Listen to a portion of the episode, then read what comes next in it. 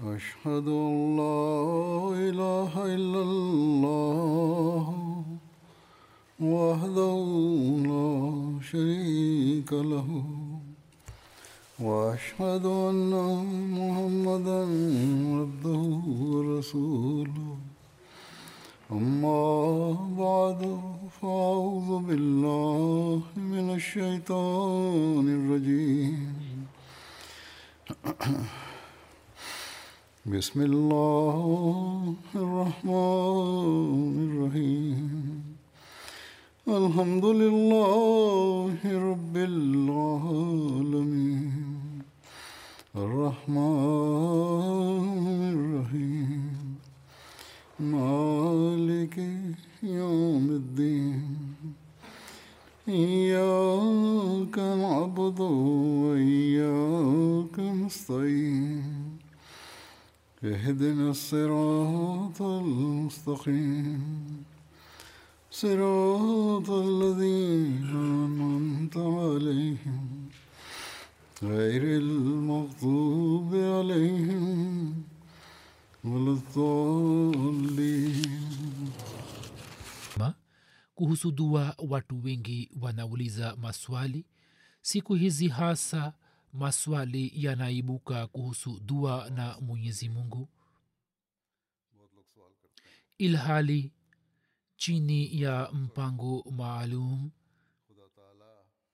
watu wanaunga mkono na upagani na udhaharia wanaendelea kushambulia dhati ya allah na dini kwa nguvu zao zote kwa kutumia njia mbalimbali mbali, juhudi zinaendelea kufanywa ili kumpeleka mtu mbali na mwenyezi mungu na dini.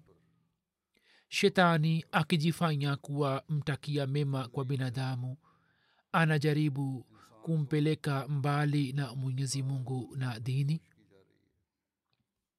Katika hali za namna hiyo watu wetu pia saa nyingine na katika baadhi ya maeneo wanashikwa na athari hizi za kishetani au maongezi ya watu wa dunia na maadui wa dini yanaanza kuwaletea wasiwasi na kiherehere kuhusu dini kuhusu ibada na kuhusu mwenyezi mungu wasiwasi zinaanza kuzalika mioyoni mwa wale walio na elimu ndogo. Na wakipata majaribio au wakikabiliana na hali fulani ya kushindwa hapo watu wenye imani dhaifu na walio na elimu ndogo wanaanza kuwaza mara moja ya kwamba moja dini ni batili tuliyo nayo katika zama hizi? Na kwa hakika dini hiyo haina uhakika na ukweli wowote au zati ya mungu si zati ambaye akiturehemu asikilize maombi yetu na atuokoe kutoka jaribio na mtihani huo? Au mwenyezi mungu mungu wapishe mbali amefanya zulma juu yetu ndiyo maana tunaendelea kupitia katika hali hiyo. Licha ya kufanya maombi mengi matatizo yetu hayaondoki.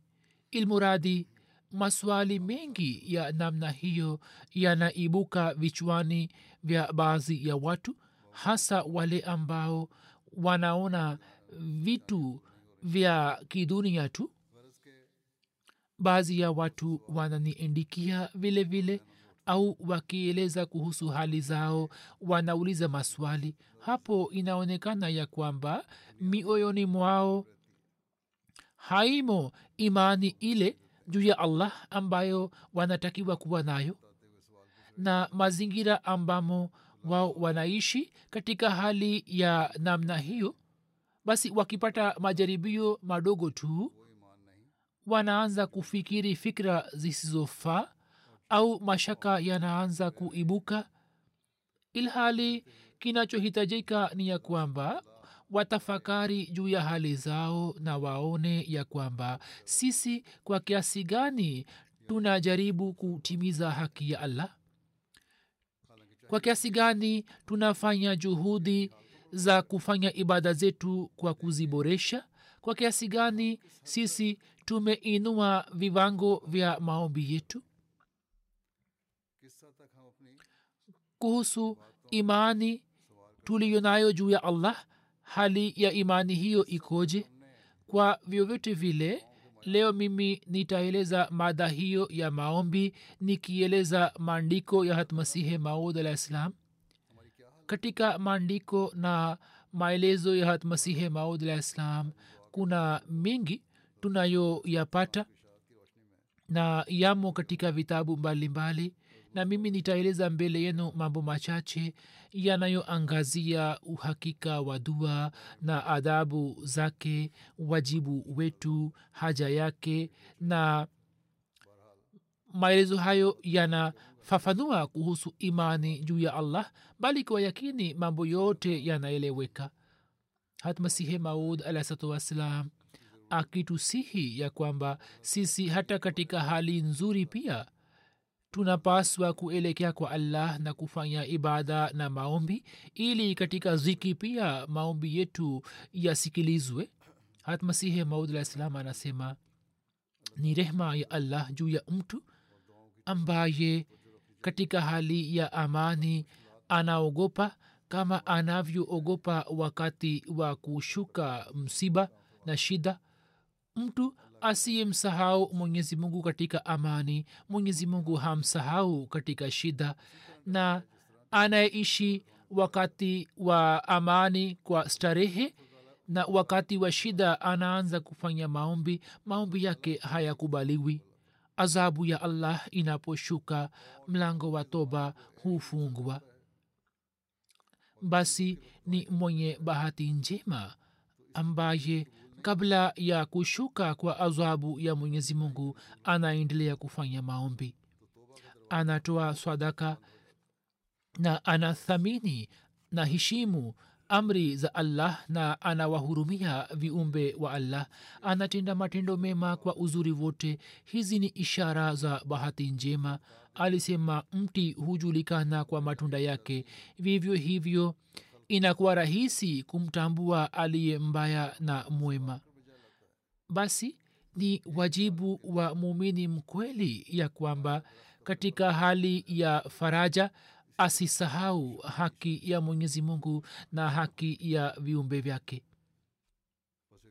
Na kama yeye anatimiza haki hiyo basi mwenyezi mungu mwenyewe anamwokoa na kumwondoa katika zama za shida na matatizo na anapokea maombi yake. Basi hiyo ni nukta ya msingi ya kwamba sisi katika ibada zetu na maombi yetu tusizembee kamwe shughuli za kidunia zisiwe zenye kutukosesha kutimiza haki za allah.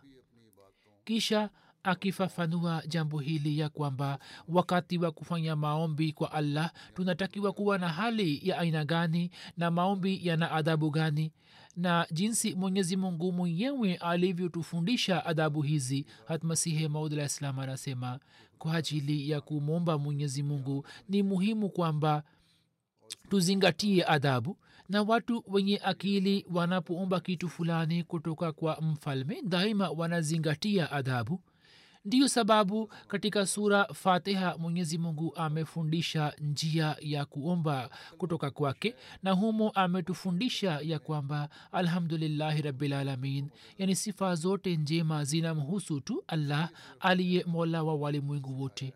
Kwanza kabisa mumhimidie allah na arrahman ni mwingi wa rehma hutoa bila swali kisha ni arrahim yani ni mtoaji wa matunda mema juu ya juhudi kweli ya binadamu. Juhudi kweli neno hilo linatakiwa kuzingatiwa.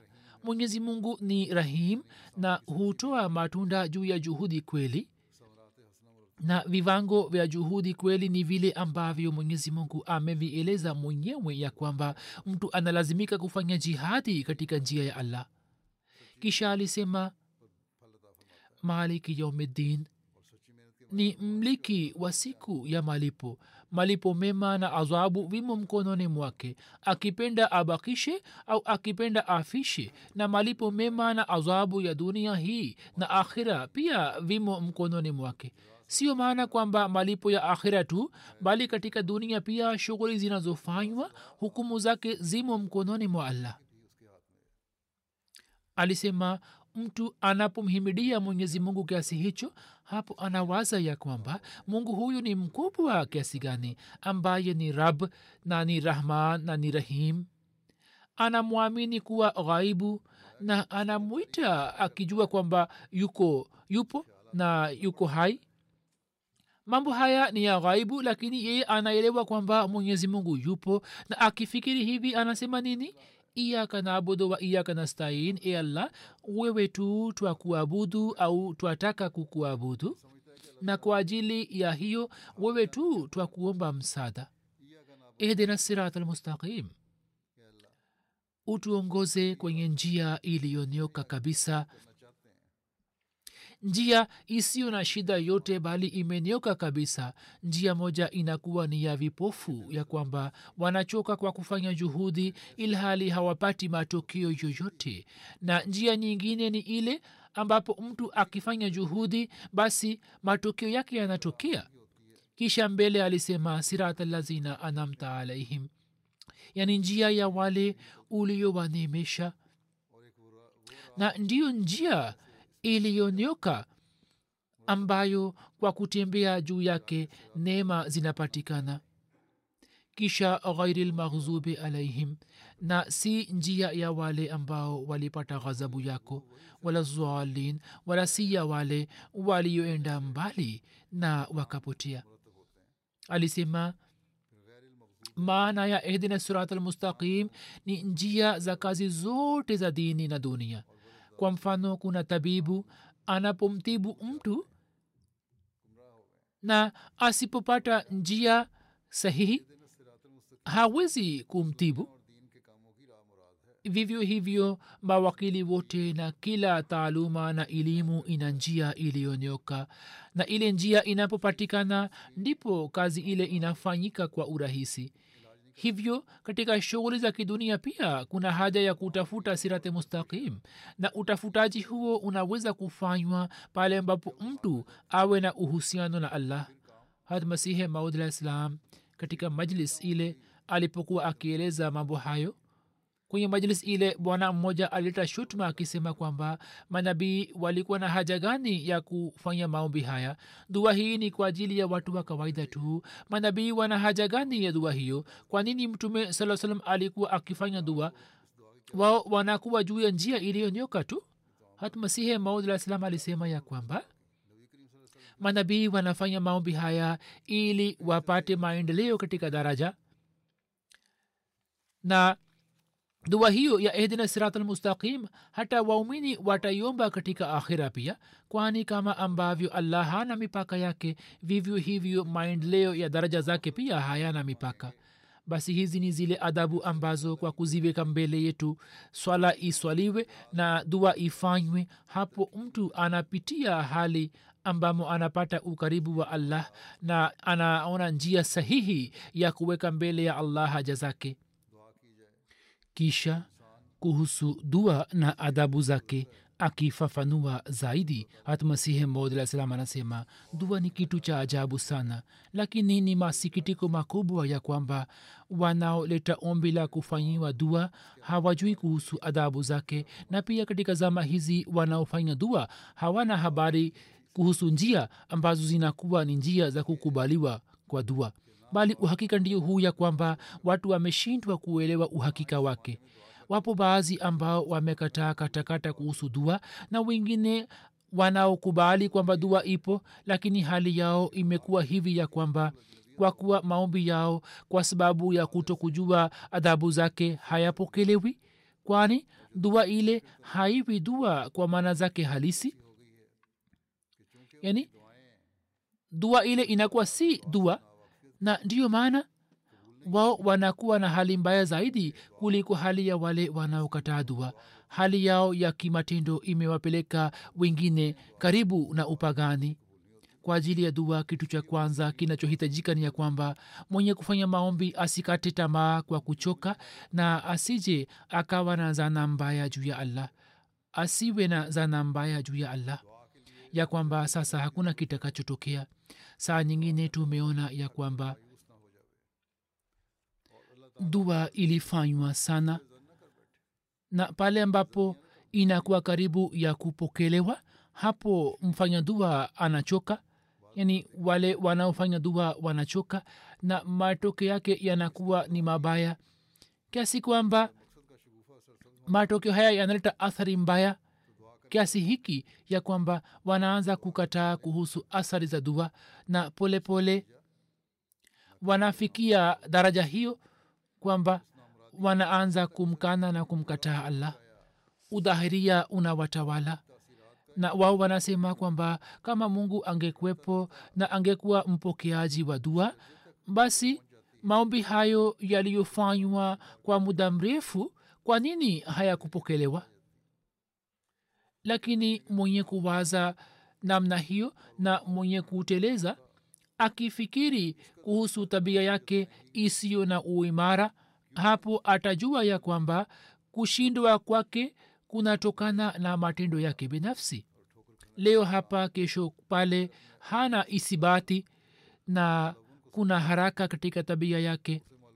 Hivyo hayo yote ni makosa ya mtu binafsi mtu akiwa na sifa ya kusimama imara na asipo na haraka imani yake kama ni madhubuti basi hawezi kupata hali ya aina hiyo.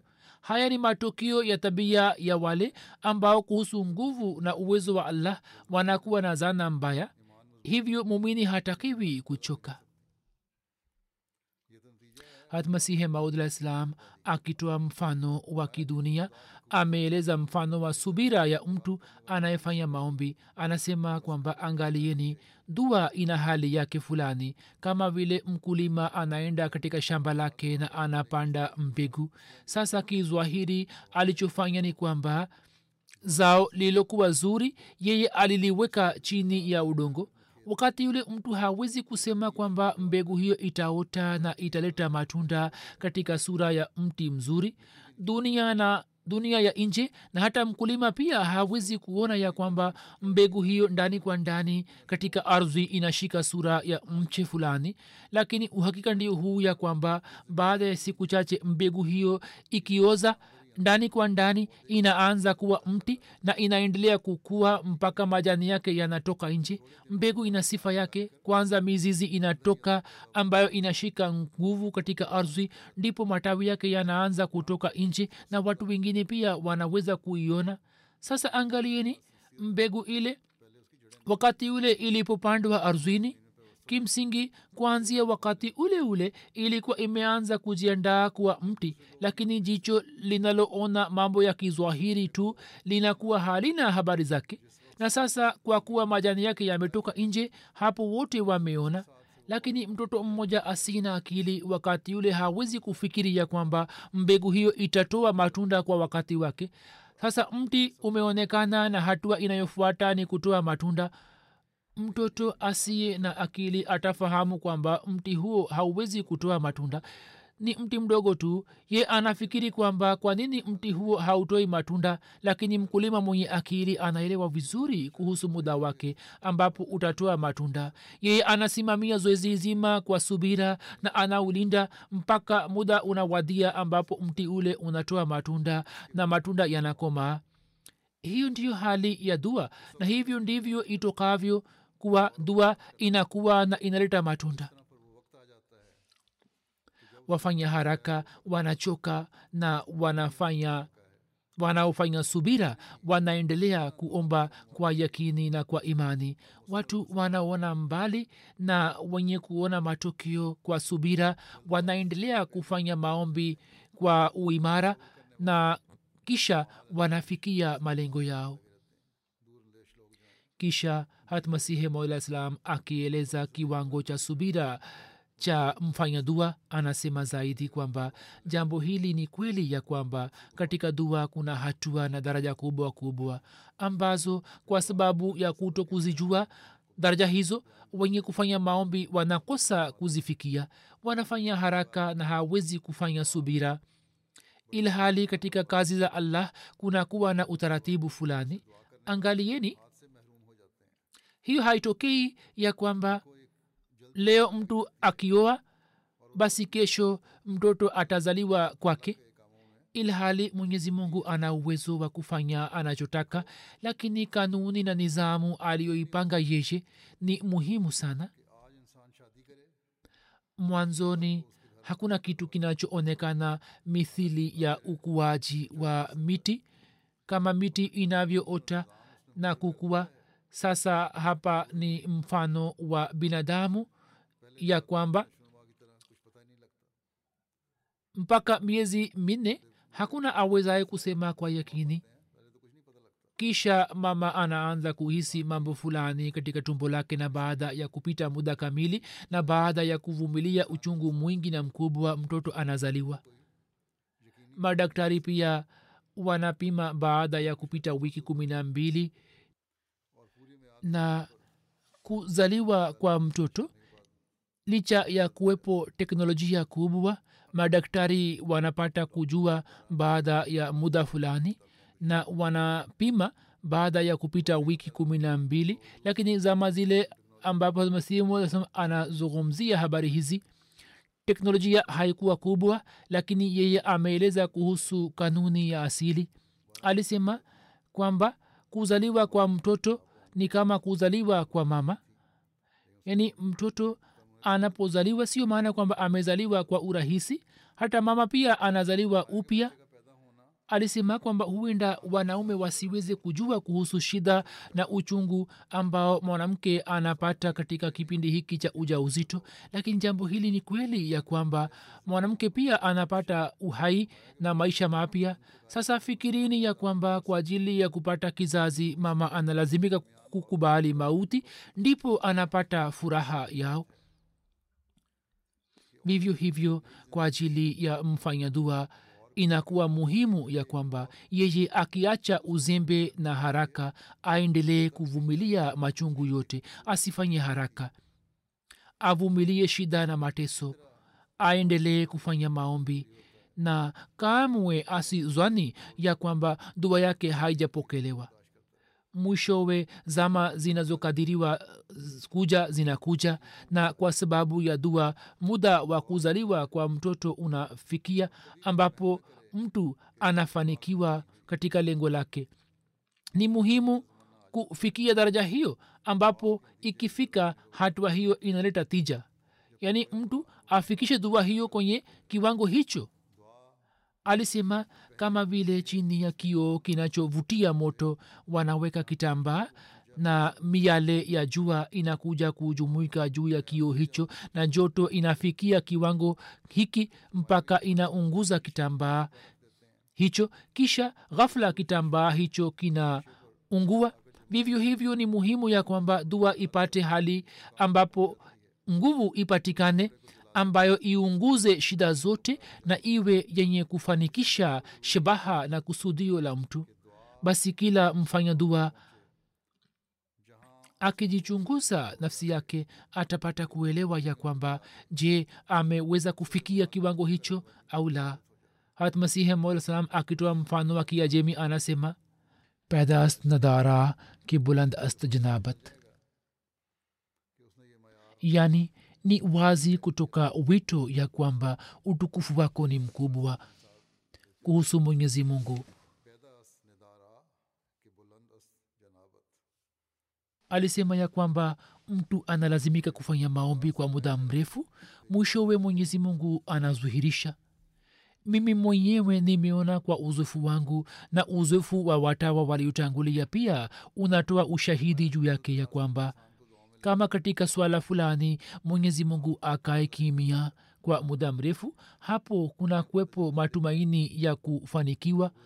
Mtu anakuwa na imani kwamba kwa kuwa anapata nafasi ya kufanya maombi mengi hivyo mwenyezi mungu atamjaalia ufaulu. Lakini katika swala fulani akipata jibu haraka na kama amepata jibu katika hapana basi kazi hiyo inakuwa haifanyiki alisema kwamba kikawaida tunaona katika dunia ya kwamba ombaomba anapoenda kuomba kwenye mlango wa mtu fulani anaomba kwa unyenyekevu na kwa heshima na haachi sehemu yake. Hata kama mliki wa nyumba anamkaribia lakini ombaomba huyo haachi mahala pake na anaendelea kuomba kutoka kwake. Mpaka mliki wa nyumba anahisi majuto hata kama awe mchoyo kiasi gani hata hivyo anampatia ombaomba chochote. Sasa je mfanya dua hawezi kuonyesha uimara zaidi kuliko mtu huyo wa ombaomba? Mwenyezi mungu ambaye ni karimu na anajihisi haya pale anapoona ya kwamba mja wake mnyonge ameinama mbele yake na kwenye kizingiti chake kwa muda mrefu basi mwisho wake unakuwa si mbaya kama vile mja mzito baada ya miezi minne mitano aseme kwamba kwa nini mtoto hazaliwi kwake? Na katika tamaa hiyo ale dawa fulani inayoweza kuangusha mimba basi je mtoto huyo atazaliwa au ataharibika? Vivyo hivyo mtu anayefanya haraka yeye anapata hasara. Na pamoja na kupata hasara imani yake pia inapotea na inaharibika. Wengine katika hali hiyo wanakuwa wapagani. Anasema katika kijiji chetu kulikuwa na fundi seremala. Mke wake aliugua kisha akafa. Yeye alisema kama mungu angekwepo basi nilikuwa nimefanya maombi mengi na maombi yangu yangekubaliwa na mke wangu asingekufa hivyo yeye akawa mpagani na dhaharia alisema kwamba mwenye asili tukufu akitumia ikhilasi na uaminifu basi imani yake inazidi na yeye anafanikiwa. Mali za dunia si kitu mbele ya allah. Yeye anaweza kufanya chochote anachotaka. Alisema je hamkuona ya kwamba yeye kaumu ile isiyojulikana duniani yeye aliwafanya kuwa wafalme mabedui wa uarabuni walikuwa watu wa namna gani? Ambao walitawala dunia? Na falme kubwa kubwa mwenyezi mungu akazifanya kuwa chini yao na akawafanya watumwa kuwa wafalme? Mtu akimcha allah na akiwe, akiwa wa mungu basi aishi maisha mazuri katika dunia lakini sharti ni hili ya kwamba aonyeshe imani yake na uimara wake moyo wake usitetemeke na usiwe na chembe cha sifa ya kujionyesha na ushirikina ibrahim alah ssalam alikuwa na sifa gani ambayo ilimfanya kuwa abulmillat na abul hunafa? Yani baba wa kaumu na baba wa wachamungu na allah akamjalia baraka zenye shani ambazo haziwezi kuhesabika. Ilikuwa ni ikhilasi na uaminifu wa kitu. Angalieni ibrahim alah ssalam alikuwa amefanya maombi ya kwamba katika kizazi chake nabii mmoja apatikane katika arab. Sasa je dua ile ilikubaliwa mara moja? Baada ya ibrahim kwa muda mrefu hakuna aliyeweza kuwaza kuhusu dua kwamba dua ile imeleta athari gani? Lakini katika sura ya ujio wa mtume muhammad saa salam dua yake ilitimia na kisha ikatimia kwa shani ya ajabu. Basi kama ilivyoelezwa tayari hapo kabla kwamba katika ziki tu mtu asifanye maombi bali mwenyezi mungu akimjalia faraja. Hata hivyo katika faraja pia aendelee kufanya maombi akieleza ufafanuzi wa jambo hili ya kwamba ili dua ikubaliwe mwili na roho vinatakiwa kuwa na uhusiano na uhusiano huo unatakiwa kuwa wa aina gani? Hata mola salam anasema sala na saumu isiyo na ikhilasi na imani inakuwa haina sifa yoyote ndani mwake. Mtu amekuja na ameswali lakini roho yake haijanyenyekea hapo hakuna faida yoyote. Majogi pia wanafanya zoezi kubwa kubwa katika mahala pao. Mara nyingi inaonekana kwamba baadhi yao wanakausha mikono yao.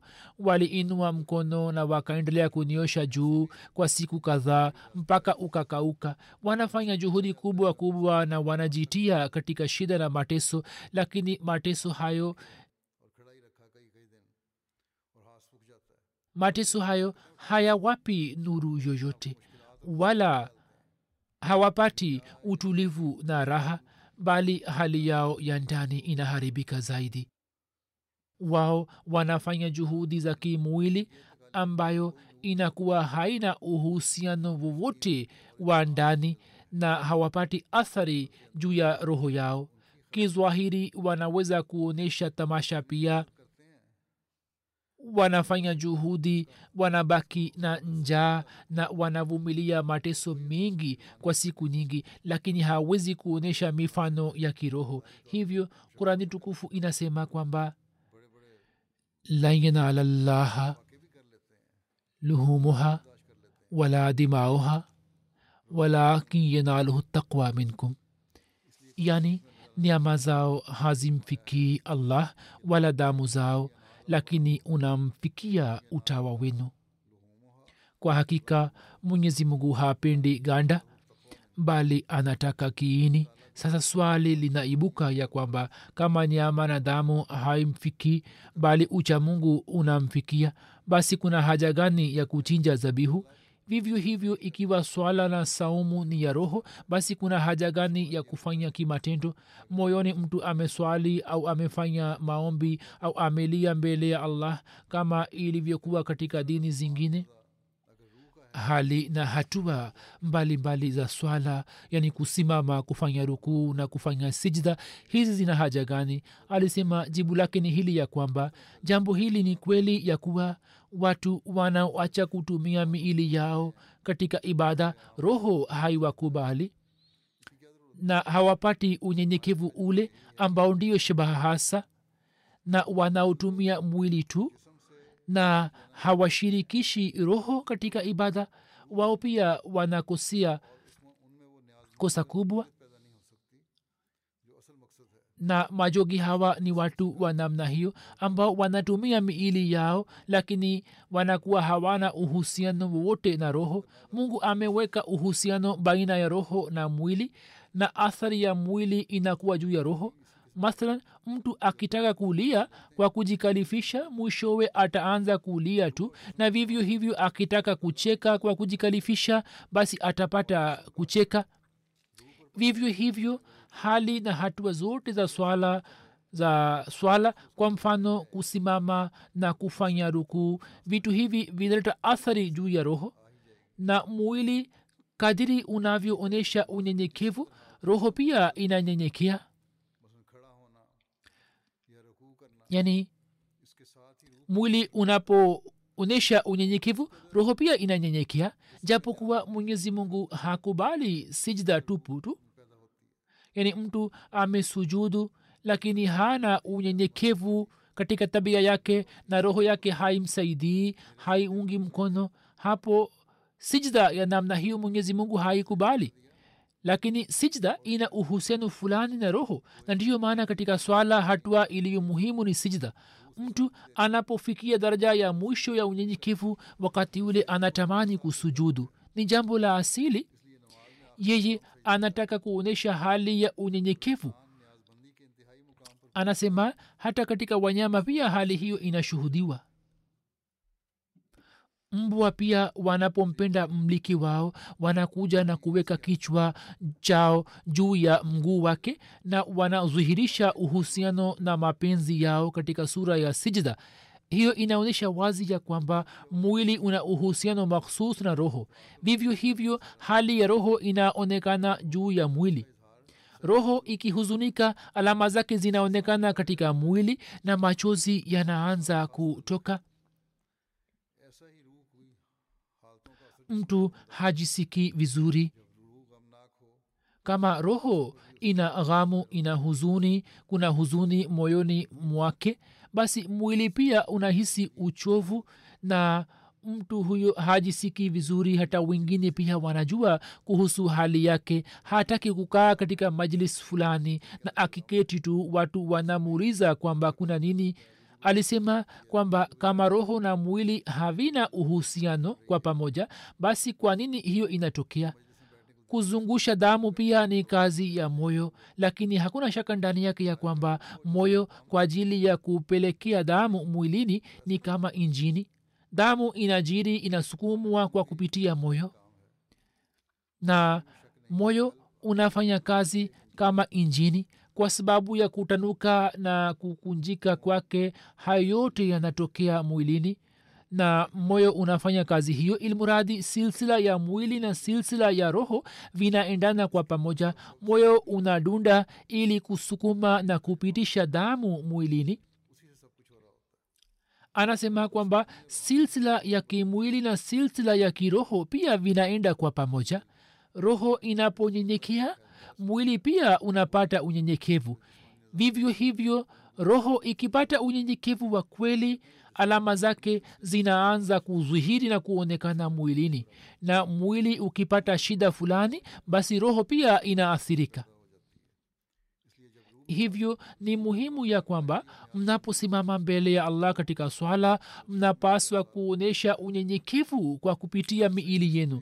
Japokuwa wakati ule kufanya hivyo ni kama unafiki fulani. Yani huu ni unafiki ya kwamba moyo hautaki lakini hata hivyo mnajifanya kuwa wanyenyekevu kwani polepole athari yake inashika sura ya kudumu na mtu anazoea na kisha roho na mwili vinaanza kufanya kazi kwa pamoja. Na alisema kwamba kwa kweli katika roho unyenyekevu unaanza kupatikana na hali hiyo inapoanza kutokea ndipo mtu anaanza kuhisi ladha katika swala yake yeye haendi mbele ya allah ili apate faida yake tu bali kwa sababu ya mapenzi na upendo wa allah yeye anaelekea kwake na anaswali. Kisha akifafanua zaidi anasema kwamba wapo wasemao ya kwamba sisi hatupati laza katika swala lakini hawajui ya kwamba kupata laza ni nje ya uwezo wao. Na laza ina vivango tofauti kinachotokea ni kwamba mtu fulani anakuwa katika maumivu makubwa na makali lakini anahisi laza katika hali yake. Zama zile alipoeleza hayo vita ya kupata uhuru ilikuwa ikipiganwa katika transwal alisema katika transwal watu wanaopigana vita anatoa mfano wao akisema kwamba japokuwa katika vita hiyo watu wanauawa na kina mama wanakuwa wajane na watoto wanakuwa mayatima lakini wao wanajitolea yote kwa ajili ya kaumu yao. Yani wanafanya hayo yote kwa ajili ya kaumu. Na kaumu yao inaheshimu na kuthamini juhudi zao. Ilhali shabaha zao ni za aina moja. Yani wana shabaha moja kundi moja linajitolea na wengine wanawahamasisha na kuwahimiza na wanawaenzi na kuwathamini. Sasa kwa kuwa wao wanateseka na kwa ajili ya kaumu yao hivyo wanaheshimiwa na wanathaminiwa kwa sababu ya juhudi zao wanathaminiwa mateso wanayoyavumilia ili wapate uhuru. Ilmuradi ladha na raha yote zinakuja baada ya mateso. Ndiyo sababu katika kurani tukufu allah ametuambia kuhusu kanuni hii ya kwamba inna maal usri yusra hakika pamoja na ziki iko faraja. Kama kabla ya raha mtu hapati shida basi raha ile siyo raha vivyo hivyo watu wasemao kwamba sisi hatupati laza katika ibada wao wanapaswa kujichunguza ya kwamba wao kwa ajili ya ibada wanavumilia shida kiasi gani. Kama hawapati laza basi waone na watafakari kwamba je wamevumilia mateso fulani kwa ajili ya ibada? Mtu kadiri atakavyokabiliana na uchungu na shida hiyo hiyo baada ya kukabadilisha sura yake inashika sura ya lazwa alisema sisemi ya kwamba mtu ajiingize katika shida na mateso yaliyo nje ya uwezo wake bali maana yake ni kwamba ajitahidi kuswali kwa kuzingatia masharti yake yote. Na kwa wakati na yani aswali kwa wakati na aache usingizi wake na aache biashara zake na afanye juhudi ya kuswali kwa wakati awe na hofu ya allah moyoni mwake. Wapo baadhi ya watu ambao wenyewe hawavumilii shida yote au hawataki kubeba shida yoyote na wanaelewa ya kwamba kwa kupitia maombi ya wengine shida zao zitatatulika.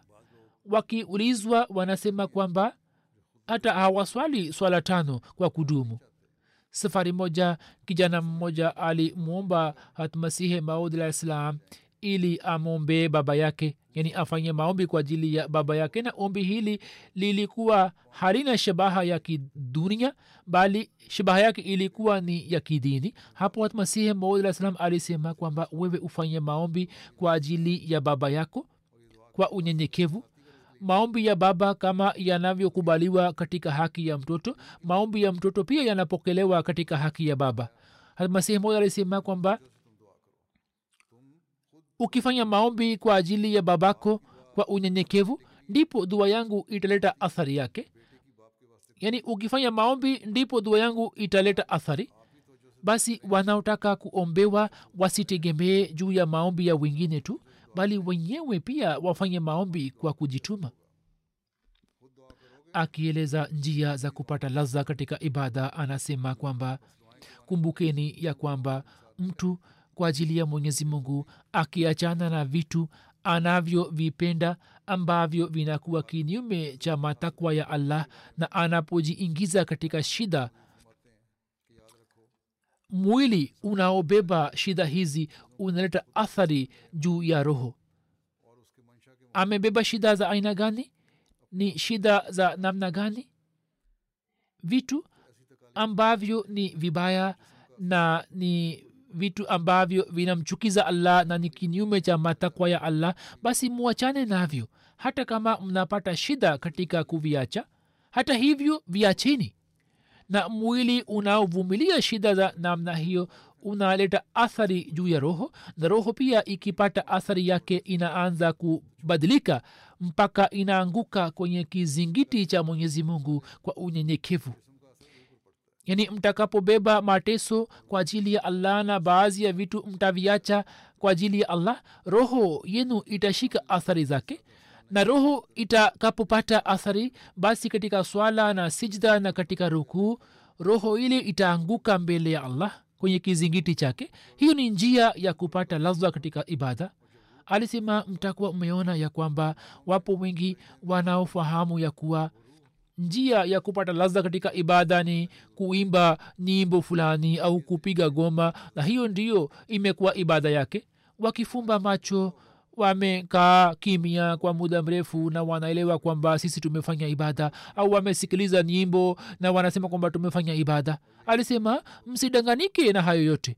Mambo hayo yanaweza kuwa sababu ya kupatia mwili laza lakini kwa ajili ya roho humu hakuna laza yoyote kwa kupitia mazoezi hayo roho haishiki unyenyekevu na shabaha hasa ya ibada inakosekana. Alisema katika majlisi ya malaya mtu fulani anapata laza. Sasa je hiyo inafahamika kuwa laza ya ibada?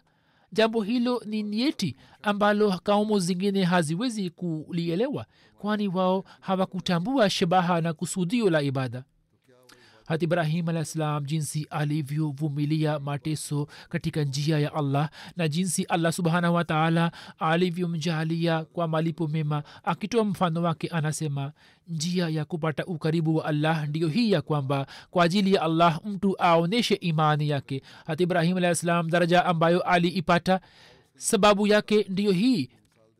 Hivyo alisema wa ibrahim allazi wafa.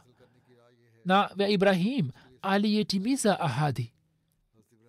Yani kuonyesha unyofu na uaminifu na ikhilasi kwa allah kuna hitaji mauti. Maadamu mtu asiwe tayari kuachana na laza zote za kidunia na asiwe tayari kuvumilia kila aina ya shida na mateso na ziki na mazwila kwa ajili ya allah sifa hiyo haiwezi kuzalika kwake. Ibada ya maswanamu siyo maana ya kwamba mtu aabudu mti au jiwe fulani tu bali kila kitu kinachomzuia kupata ukaribu wa allah na kinatangulizwa ni sanamu na mtu anakuwa na masanamu mengi katika nafsi yake na anakuwa hajui kwamba anaabudu masanamu. Basi ni vigumu kupata rangi ya ikhilasi na uaminifu mpaka awe wa mwenyezi mungu na ajihalisishe kwa ajili yake. Ibrahim alahi salam alijaaliwa lakabu hiyo. Je alipewa bila juhudi yoyote? Hapana sauti ya ibrahim allazi wafa ilifika kwake ambapo akawa tayari kumchinja mtoto wake. Mwenyezi mungu anataka matendo na anaruzia kwa matendo na matendo yanahitaji mateso. Lakini mtu akiwa tayari kuvumilia mateso kwa ajili ya allah mwenyezi mungu hamtii katika mateso. Angalieni ibrahim alah ssalam kwa ajili ya kutii amri ya allah alipo alipotaka kumchinja mtoto wake. Na akawa tayari kabisa hapo allah akamsalimisha mtoto wake. Yeye alipotupwa motoni lakini moto haukuweza kumuunguza. Mtu akiwa tayari kubeba mateso katika njia ya allah basi allah anamsalimisha kutoka mateso. Sisi tunamiliki mwili lakini si roho. Lakini hakuna shaka ndani yake ya kwamba roho ina uhusiano na mwili na mambo ya kimwili yana athiri roho. Hivyo msifikiri kamwe ya kwamba roho haipati athari ya mwili. Matendo yote anayotenda mtu anafanya hivyo yani kwa kukutanisha mwili na roho. Mwili pekee au roho tu haifanyi tendo jema au baya. Ndiyo sababu ya kwamba katika malipo mema na adhabu vyote vimezingatiwa. Yaani katika adhabu na malipo mema pia vyote vimezingatiwa. Baadhi ya watu kwa sababu ya kuto kuelewa siri hiyo wanaleta shutuma ya kwamba pepo ya waislamu ni kitu cha kizwahiri ilhali hawajui ya kwamba wakati wa kufanya matendo mwili ulikuwa ndani. Sasa wakati wa kupata malipo kwa nini mwili utenganishwe? Ilmuradhi islam ikiacha njia zote mbili za ifrato tafrit imeeleza njia ya katikati. Mambo hayo yote ni hatari. Mnapaswa kuepukana nayo.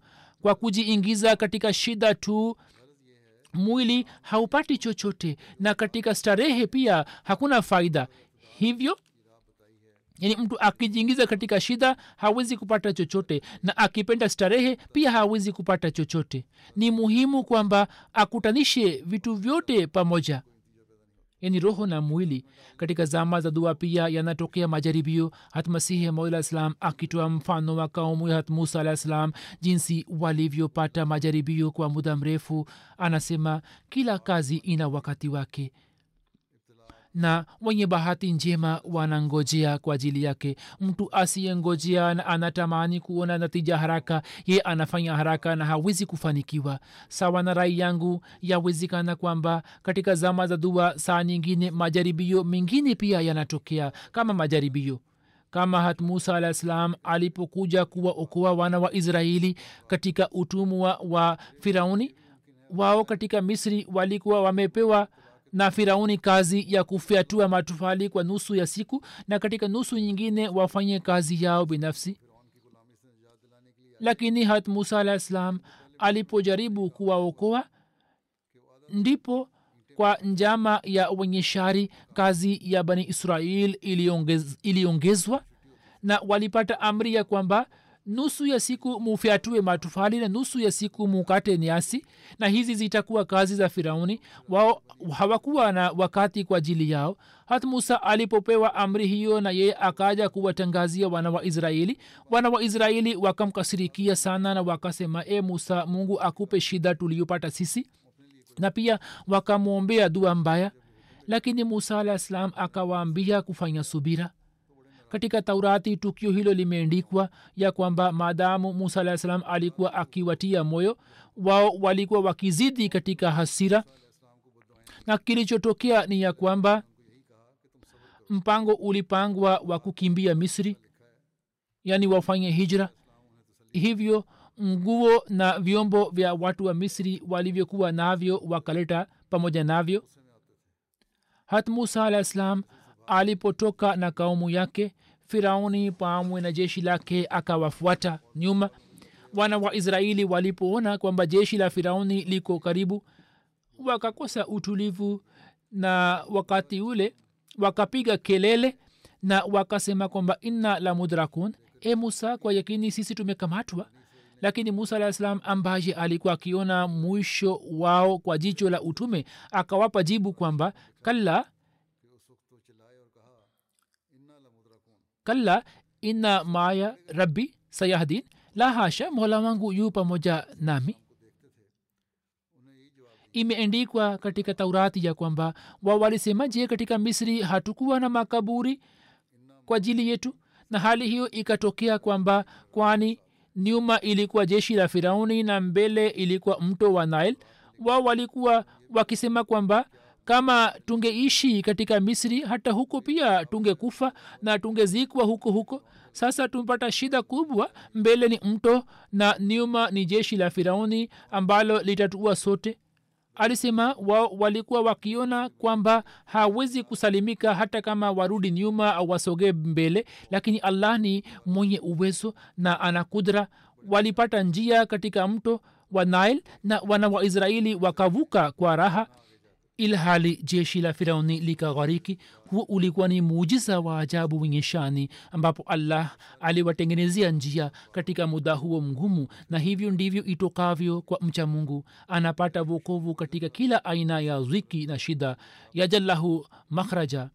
Ilmuradi kinachotokea ni kwamba katika zama za dua saa nyingine yanatokea majaribio na majaribio na majaribio yanatokea ambayo yanavunja mgongo wa mtu lakini mwenye uimara na bahati njema katika majaribio hayo na shida hizi ananusa harufu nzuri ya neema za mola wake na anaona kwa jicho la busara ya kwamba baada yake msaada unakuja katika kutokea kwa majaribio hayo kuna siri ya kwamba kwa ajili ya dua jaziba yake inazwidi kwani hali ya shida ikiwa kali roho yake pia itanyenyekea zaidi. Na hizi ni sababu za kupokelewa kwa maombi. Kupata unyenyekevu na kuelekea zaidi kwa allah na kufanya maombi ni dalili juu ya jambo hili ya kwamba allah anataka kukubali maombi yake.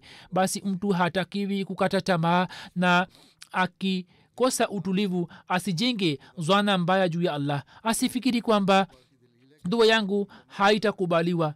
Alisema zwana ya namna hiyo inabadilika katika kukataa sifa ile ya allah ya kwamba yeye ni mpokeaji wa maombi. Hali ya namna hiyo ikipatikana basi mtu anaanza kuelekea kwa upagani. Na siku hizi maadui wa dini na maadui wa allah kama nisemavyo ya kwamba wanaendelea na mpango wao wa kutia mioyoni mwa watu ya kwamba mungu amewapatieni nini? Dini ina faida gani? Dini inamfanya mtu kuwa mvivu. Dini inazalisha mambo ya kufikirika tu. Na katika muda huo kila ahmadia ana wajibu wa kujenga uhusiano imara na allah na alinde ibada zake. Yani uhusiano huo usiwe wa muda tu na katika hali ya starehe vile vile aendelee kuwa na uhusiano imara na allah na alinde ibada zake na awe na imani na yakini juu ya maombi. Basi huo ndio wajibu wa kila mwanajumuiya na hiyo ndiyo njia ya kutimiza haki ya baiati hatmasihi maudlah salam anasema jumuiya yetu ina haja ya kuongeza imani yake. Wawe na yakini kweli na maarifa ya allah kuhusu matendo mema wasionyeshe uzembe wala uvivu. Kwani wakihisi uzembe ndipo hata kufanya vuzuu inakuwa shida. Achilia mbali kwamba waswali tahajud kuamka kwa ajili ya tahajud ni jambo kubwa. Hata kwa ajili ya swala za kawaida wanaona ni vigumu kufanya vuzuu alisema nguvu ya matendo mema isipozwalika kwenu na hamna jaziba ya kushindana katika mema basi kujenga uhusiano nami ni kitu kilicho bure tu. Basi kwa juhudi kubwa yatupasa kuongeza na kuzidi katika uhusiano na allah. Na tukiwa na uhusiano huo wa kweli ndipo tutaona mandhari ya kupokelewa kwa maombi. Allah atujalie sote. Siku hizi muwaombee sana wanajumuiya wa pakistan. Huko shida zinaendelea kuongezeka kwa ajili ya waahmadia pia muwaombe wanajumuiya wa aljazair huko pia upinzani umepamba moto na umezidi. Na pia wanajumuia wanapata shida na mateso mbalimbali katika sehemu zingine. Allah awasalimishe wanajumuia wote na awalinde na kila shari na awaangamize maadui